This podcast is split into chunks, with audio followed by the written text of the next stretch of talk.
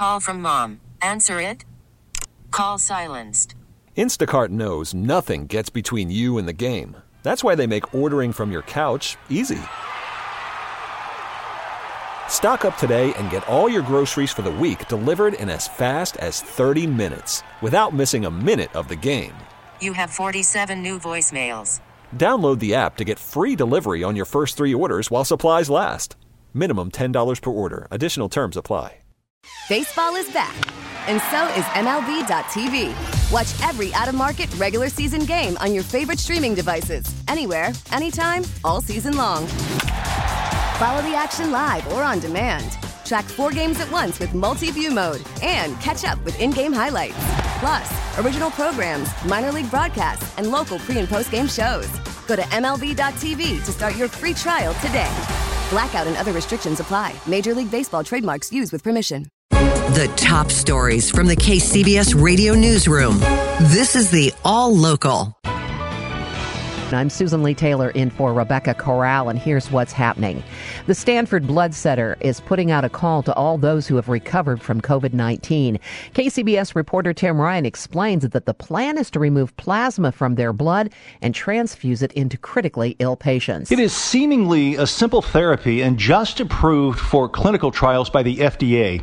Dr. Suchi Pandey at Stanford Blood Center explains that plasma from someone who has recovered is taken through a blood draw given to someone who is quite ill. Plasma collected from an individual that has fully recovered from COVID 19 and has antibodies against SARS CoV 2, which is the virus that causes COVID 19, in their plasma, so that when that plasma is given to somebody who is currently infected with COVID 19, that this may be an effective treatment for them in uh, fighting the infection. The therapy is unproven, but Pandey says it holds promise and now is not the time to wait for the results of medical trials. Those eligible to donate must have recovered from COVID 19 and otherwise be eligible to donate blood. More information at stanfordbloodcenter.org. Tim Ryan, KCBS. The San Mateo Union High School District Board of Trustees has received considerable feedback as staffers favor a shift away from letter grades for the semester because of the coronavirus pandemic. As KCBS's Margie Schaefer tells us, they'll take up the issue of handing out credit or no credit for classes at a meeting next week. Grades or no grades? That is the question. Teachers groups, principals, and other district leaders have reached a collective recommendation that credit, no credit is the least bad of all the suboptimal grading options. That is San Mateo County Union High School District Superintendent Kevin Skelly in a message to district families and students. In a letter to the board supporting the shift, it's noted there has been a significant disruption to learning with the shelter in place directive with varying levels of access to curriculum. The board will take up the issue at a meeting next Thursday. If we go to credit, no credit, it does not mean that students will get a free pass on schoolwork for the rest of the year. Those opposed say letter grades increase investment in schoolwork. AP classes should be given extra weight as promised, and there are worries about GPAs for college admissions. Notably, the University of California has suspended letter grade requirements for admissions for courses completed in winter, spring, and summer of this year. Margie Schaefer, KCBS. Leftover fabric from the National AIDS Memorial Quilt is now being used to make coronavirus masks for the Bay Area's homeless and others in need. KCBS's Carrie Hudasek has the story. A large portion of the AIDS quilt was scheduled to go on display earlier this week at Golden Gate Park in San Francisco. But since shelter in place orders were extended, staff and volunteers shifted their focus to help in a different way.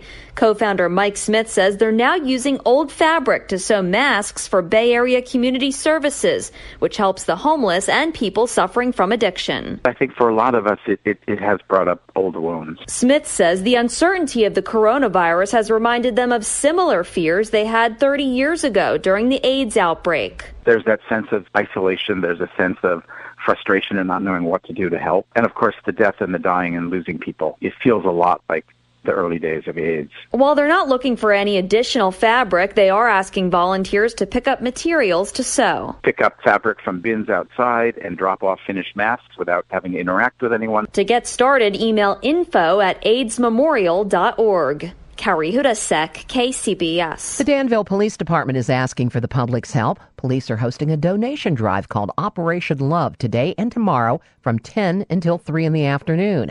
Officers are asking folks to drop supplies at the Village Theater and Art Gallery to help out medical workers who need personal protective equipment.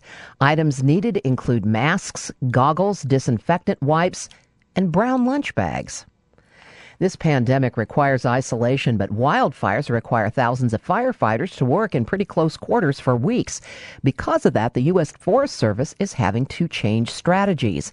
In light of the unprecedented challenge of the pandemic, the Forest Service chief says resources will only be used when there's a reasonable expectation of success in protecting life, property, and infrastructure. Starting tomorrow, the City of Oakland will begin opening up nearly 75 miles of local roadways to pedestrians and cyclists.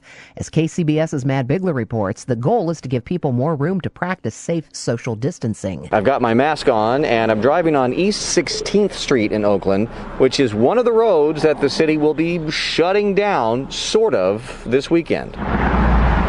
The only traffic allowed will be deliveries or to drive to your house. By closing streets to through traffic, we're inviting different types of activities, different kinds of partnerships between the city and actual neighborhoods to reimagine how we use these incredibly valuable public rights of way. For now, the city will not be handing out citations, hoping drivers will voluntarily comply.